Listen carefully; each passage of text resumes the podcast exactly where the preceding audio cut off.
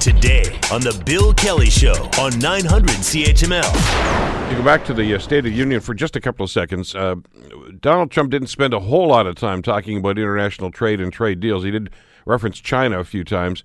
Uh, Canada got mentioned, I think, once uh, when he talked about, uh, well, the New Deal, the USMCA deal. Uh, to that end, we bring Ian Lee into the conversation from the Sprott School of Business at Carleton University. I was struck in last night's State of the Union address that he spent so little time on NAFTA, the new NAFTA, uh, because it had occupied so much time in the first in the last year, in the last 12 months. Number one, number two, it is still an enormously important trade agreement, and thirdly, I thought he was going to trumpet it because it appeals to so many of the issues that are not only popular with rank and file in the in the Rust Belt states, but it takes the wind of the sails of, the, of quite a few of the Democrats who were very critical, people like Bernie Sanders, um, and and other candidates, uh, other senators and congressmen who were very critical of NAFTA, and he ended up, if you will, stealing their their their lightning, stealing their storm,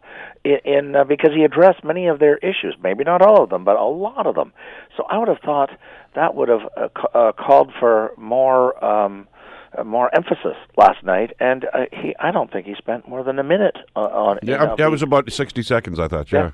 yeah, out of an hour and twenty minutes, you know. So it, I thought this is there, there's something strange going on unless he's decided immigration is is going to be much more salient as a vote getter uh, rather than trade agreements now that it's it's been addressed.